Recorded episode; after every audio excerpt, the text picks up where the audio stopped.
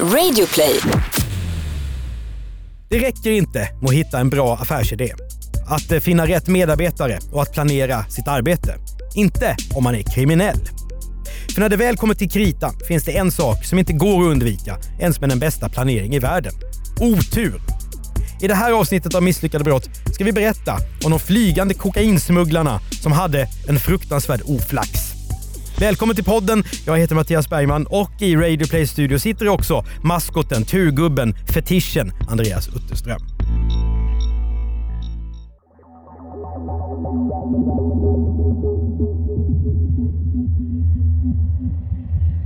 När Conny utbildar sig till trafikpilot tror han kanske att han har fått drömyrket.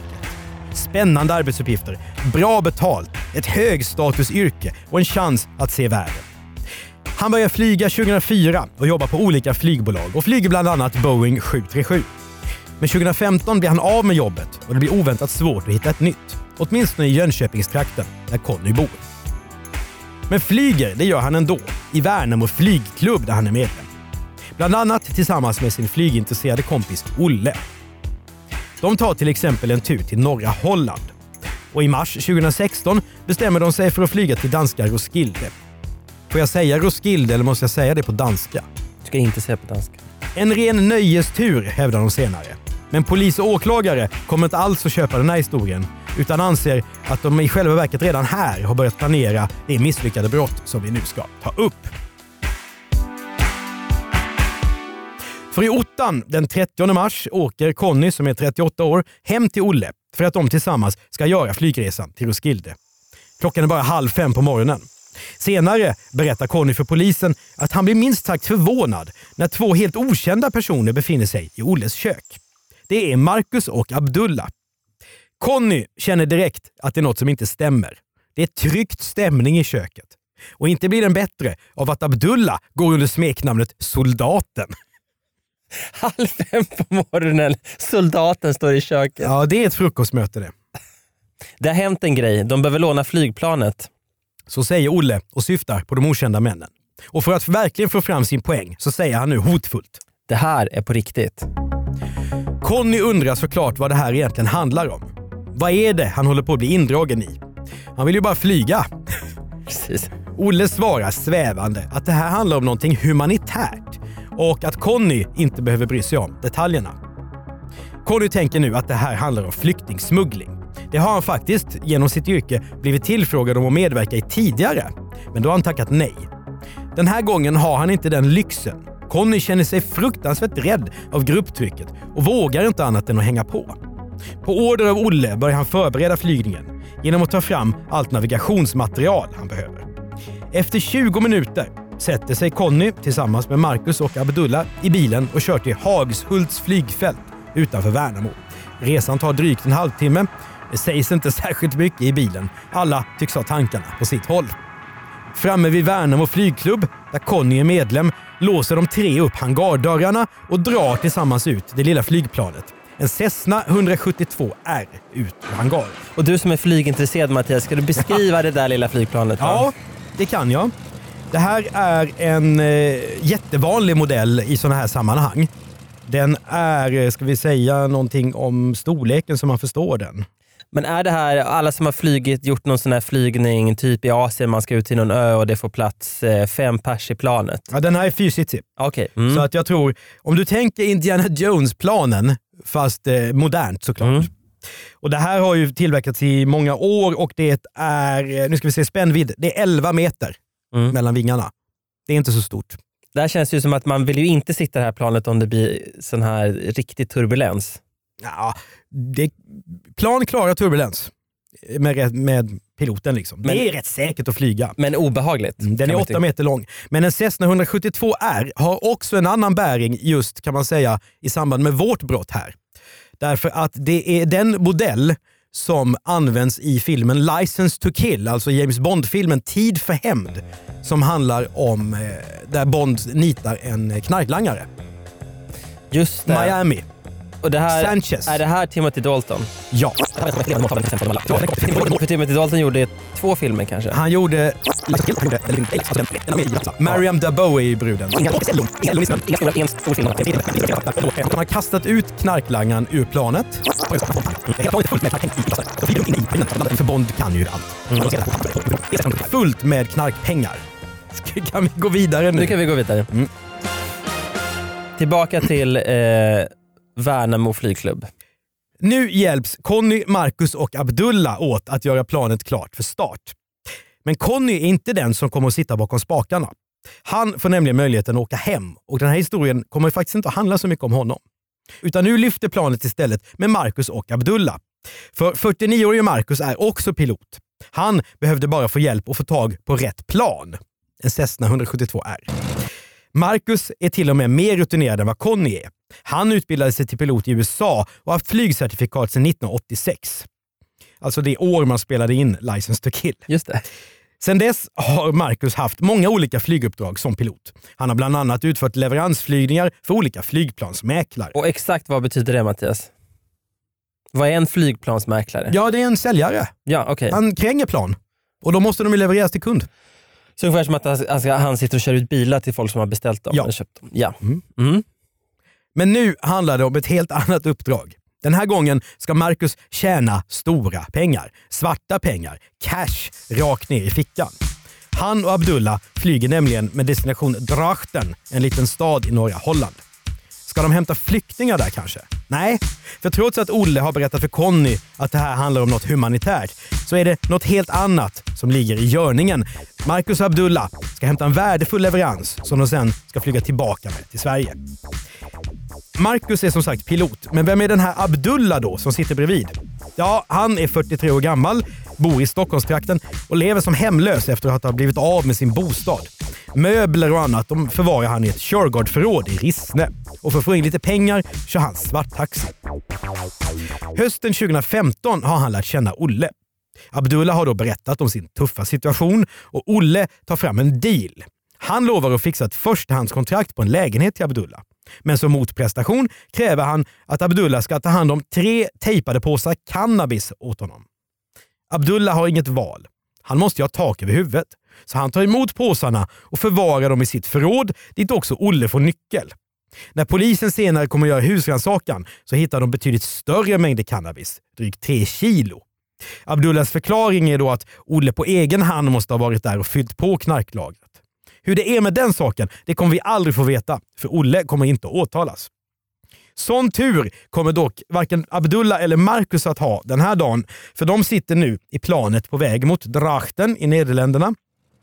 På vägen gör de en mellanlandning i holländska Kroningen för att fylla på bränsle. Sen flyger de vidare. Men här har de också gjort en annan sak. De stänger av transponden på planet. Och vad är nu en transponder? För det pratade vi om innan vi började banda här. Ja, vi ska inte gå in på det här i detalj för det blir pinsamt. Men genom transponden kan ju flygledartornen se var planet befinner sig. Så det fungerar Tänk som en GPS. en GPS, ja precis. Lite så. Mm. Om ni har eh, faktakorrektioner av min beskrivning av flygteknik kan ni mejla till misslyckadebrottet.bplus.se. Jag lovar att pudla på varje punkt faktiskt. För flyg är komplicerat. Ett poddtips från Podplay. I fallen jag aldrig glömmer djupdyker Hasse Aro i arbetet bakom några av Sveriges mest uppseendeväckande brottsutredningar. Går vi in med hemlig telefonavlyssning och, och då upplever vi att vi får en total förändring av hans beteende. Vad är det som händer nu? Vem är det som läcker? Och så säger han att jag är kriminell, jag har varit kriminell i hela mitt liv men att mörda ett barn, där går min gräns. Nya säsongen av Fallen jag aldrig glömmer på Podplay. Men det här låter ju faktiskt som en ganska smart plan ändå. Det är ju många avsnitt här i Misslyckat brott vi har berättat historier där, där det handlar om att själva grundidén är ju dömd att misslyckas från början. Så är det ju inte här, eller hur? Nej, verkligen inte. Därför att det är ju ett ganska klokt val av smuggelgods. Ja, Eh, det är bra business, höga marginaler, efterfrågan på, på det de ska frakta är väldigt stor. Eh, sen är ju den stora risken är ju om man åker dit såklart. För Ja. även om svenska domstolar får kritik för att vi har för låga straff i Sverige så kan man ju inte säga det om narkotikabrott, eller hur? Nej, för där tar de faktiskt i eh, från tårna. Det är till och med så att det kan, det kan räcka med att man har vattnat en marijuana, eller en, en lite marijuanaplanta hemma hos en kompis som kanske är i Thailand i några veckor för att man ska råka ganska illa ut. Så det får man ju tänka på att de tar ju en stor risk. Samtidigt så om de lyckas så finns det mycket att casha in här. Mm. Risk-reward helt enkelt, precis som när man sparar i aktier eller något sånt där. Men det finns ju också en praktisk utmaning här som ska lösas. Narkotikan som de ska frakta, den kommer ofta från ett annat land och ska ju in i Sverige. Och då gäller det att tänka till. Och det har just Marcus och Abdullah gjort. Eller om det är någon annan som ligger bakom den här planen, det vet vi inte. Sannolikheten att polisen ska komma på dem är väldigt liten dock. Varför skulle någon misstänka att ett litet gulligt fyrsitsigt privatplan i själva verket är fyllt med knark? Tänk på att vi är i det södra mulliga Sverige. Det är långt ifrån Scarface eller ja, Bondfilmen Tid för hämnd. Vårt äventyr kan inte misslyckas. Det här är en perfekt plan, tycker i alla fall Marcus och Abdullah. Framme då i Drachten så landar Cessnan klockan 13.34 precis som planerat. Abdullah han försvinner iväg och åker till ett café i det intilliggande samhället. Där träffar han Salvadore, en 26-åring från Landskrona som har dragit på sig stora skulder genom sitt spelmissbruk. Senare ska Salvador berätta att han har bränt 20 000 kronor på ett kasino i Amsterdam och då hamnat i skuld till en otäck person. Först nitade personen Salvador med knogjärn och sen har han tvingat honom att betala av skulden genom att just nu åka till det här kaféet och träffa Abdullah. Det här är i alla fall vad Salvador ska berätta. Nu sitter de här och dricker kaffe och äter smörgås, men inte är det någon vanlig fika de är inne på. Salvador är här för att överlämna en låst rullväska till Abdullah.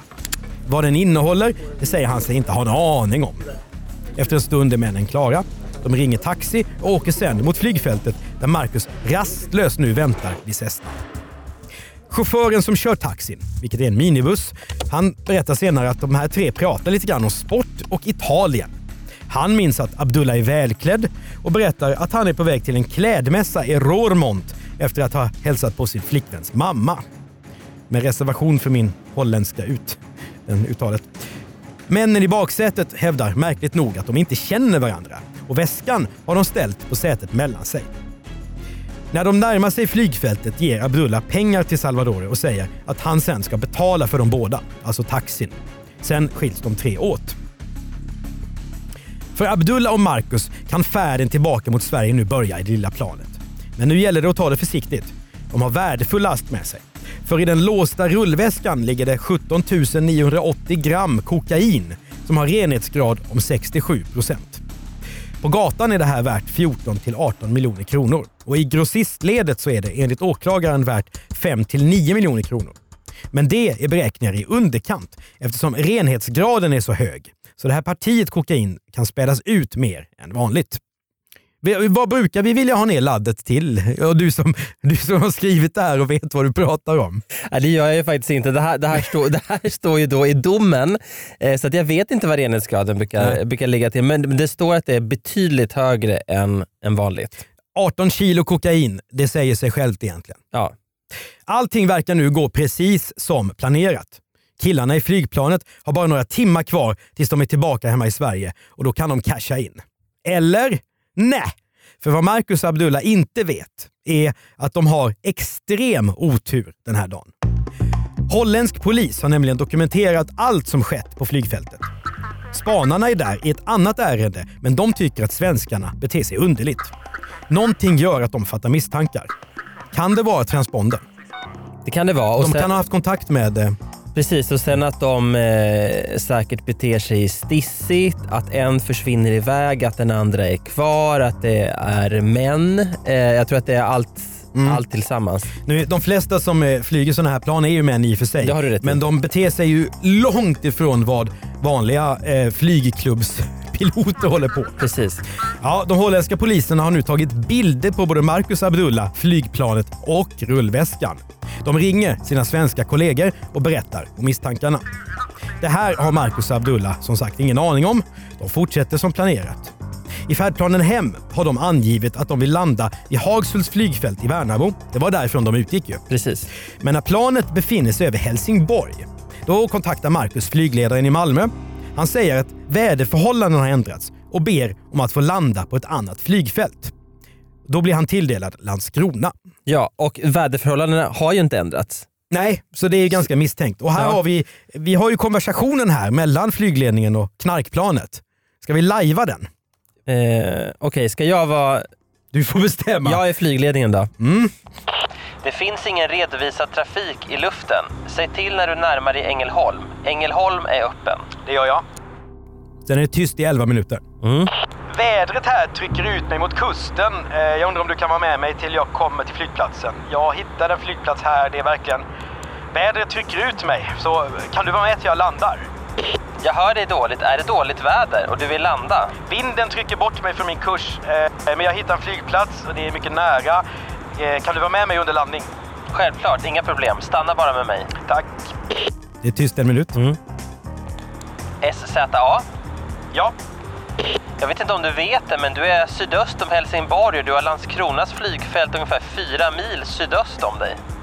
Ja, det var den jag letade efter. Jag kan se den, jag kan se den.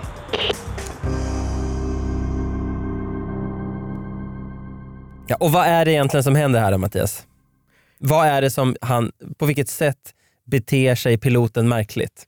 Ja, han hänvisar till vädret och att det skulle vara en situation som gör att han måste ha en annan flygplats. Och det finns ingenting som tyder på eh, i väderprognoserna eller vad de kan se som Nej. stödjer det han säger. Nej, och det kommer ju bli ett problem sen i tingsrätten eftersom det här avviker ganska mycket. Och Dessutom ser ju flygledartornet att den här rutten som han håller på med när han och snurrar på slutet här mot Helsingborg, de tycker ju att, såklart att det är märkligt. Det är ju därför som flygledningen ropar upp honom här på slutet. Mm. Killarna landar i Landskrona klockan 17.50 den 30 mars 2016. Efter landningen kliver Abdullah ut ur planet, går mot en parkeringsplats vid flygfältet fram till stängslet och slänger över rullväskan. Vem står på andra sidan och tar emot den? Jo, det gör Conny. Han har åkt runt i hyrbil och stannat i olika platser för att till slut fastna just för den här parkeringsplatsen. När Conny ser Abdullah komma gående mot honom med rullväskan höjer han handen i en hälsningsgest. I samma ögonblick fylls platsen av poliser som rådigt griper Marcus Abdullah och Conny. De flygande knarksmugglarna har åkt fast. Äventyret är slut. När polisen visiterar Marcus har han 31 582 kronor i kontanter på sig. Alla tre nekar nu i förhör. Det är ju inte så konstigt med tanke på vad straffsatserna är här. Precis. Conny menar att han inte har fattat någonting om vad som pågick utan deltog i brottet för att Olle skrämt upp honom. Han berättar att Olle har frågat hur det skulle kännas om hans barn eller fru försvann eller om någon sköt honom i benet. Abdullah han hävdar å sin sida att han och Marcus inte alls åkte till Holland för att hämta något kokain. I själva verket skulle de gå på nattklubb och handla billigt på en outlet. Den där rullväskan med 18 kilo koks i då? Nah, Abdullah hade ingen aning om att den innehöll kokain, säger han. Av en ren slump träffar han en kompis till Marcus som bad honom ta med väskan till planet. Den är ju inte ens eh, kreativ den bortförklaringen. Nej, den här eh, holländska staden är ju inte stor. Så att sannolikheten för att träffa kompis... Nej. Men Marcus själv då? Nej, han förstod inte heller vad det här handlar om. Han har levt i tron att detta i själva verket var en flygning på uppdrag av Röda Korset. Ja, den, den är bra. Den är bra. Ja, intressant är att ingen av dessa tre herrar är särskilt intresserad av att berätta om Olles roll. Och Olle var alltså han som hade lägenheten där, där de träffades i början. Mm. Precis. Ja, Abdullah han vägrar först att prata om Olle överhuvudtaget. Och Sen säger han att han känner sig manipulerad och tror att det är Olle som planerat alltihop. Att Abdullah då inte ville säga det till en början beror på, som han uttrycker saken, att han vet vilka Olle umgås med i Stockholm. Polisen tänker rimligen i samma banor men bevisen räcker inte och Olle klarar sig undan åtal. Och Här känner man en frustration och en, från din sida Andreas när du skriver det här. Ja, men det är ju ganska uppenbart, det står också i domarna att eh, de här är kurirer och att det sannolikt är någon annan som har planerat brottet eller några andra och den som ligger närmast till hans är ju Olle med tanke på att han har sammanfört de här killarna och att han har ju haft en hållhake på åtminstone eh, Abdullah. Just det. Men han kan ju också vara en hantlangare åt ytterligare någon eller några. Både Lunds tingsrätt och hovrätten över Skåne och Blekinge avfärdar alla bortförklaringar. Både Marcus och Conny döms till slut till sju års fängelse. Abdullah får sju år och tre månader. För att han åker ju inte bara dit för narkotikasmuggling utan också för cannabispartiet som hittades i hans Shergard-förråd. Salvadore, mannen som lämnade över väskan i Holland, han klarar sig inte undan heller. Lunds tingsrätt dömer honom i en separat rättegång till sex års fängelse. Det här är ju alla ganska långa straff för att vara Sverige. Absolut, men vi har hårda knarkbrott. Ja. Vem eller vilka som låg bakom alltihop är fortfarande en öppen fråga. Men en sak är säker. Hade de flygande knarkkurirerna inte haft en sån otur att den holländska polisen var på rätt ställe vid rätt tidpunkt hade det här brottet inte blivit misslyckat utan lyckat. De skulle ju inte heller stängt av transpondern. Sant. Åklagaren Stefan Gradler berättar för SVT att det är första gången han arbetat med ett narkotikaärenden där smugglingen skett genom ett sånt här litet privatplan. Och där säger han också Man kan ställa sig frågan om den här typen av smuggling inte egentligen är mycket vanligare än vi trott. Vi har ingen möjlighet att bevaka alla små flygfält, särskilt inte om man ändrar resrutt väldigt nära inpå. Du har hört ett avsnitt av Misslyckade brott med den flygande duon Andreas Utterström och mig som heter Mattias Bergman. Exekutiv producent Jonas Lindskov. Recensera och betygsätt gärna podden i iTunes så är det fler som hittar till den. Och Andreas, Mm. köp! Misslyckade brott-boken som heter just precis så och där vi har samlat våra 11 eh, favoritcase kan man säga. Och Sen så vill vi också slå ett slag för Misslyckade makthavare som är vår lilla kusinpodd kan man säga. Fem avsnitt om politiska skandaler och den här publicerades i samband med eh, senaste riksdagsvalet men det är ju tidlösa avsnitt så de går alldeles utmärkt att lyssna på även nu. Definitivt. Om du har tips på fall som du tycker vi borde prata om eller bara vill skicka positiv kärlek till oss, mejla misslyckadebrott bplus.se.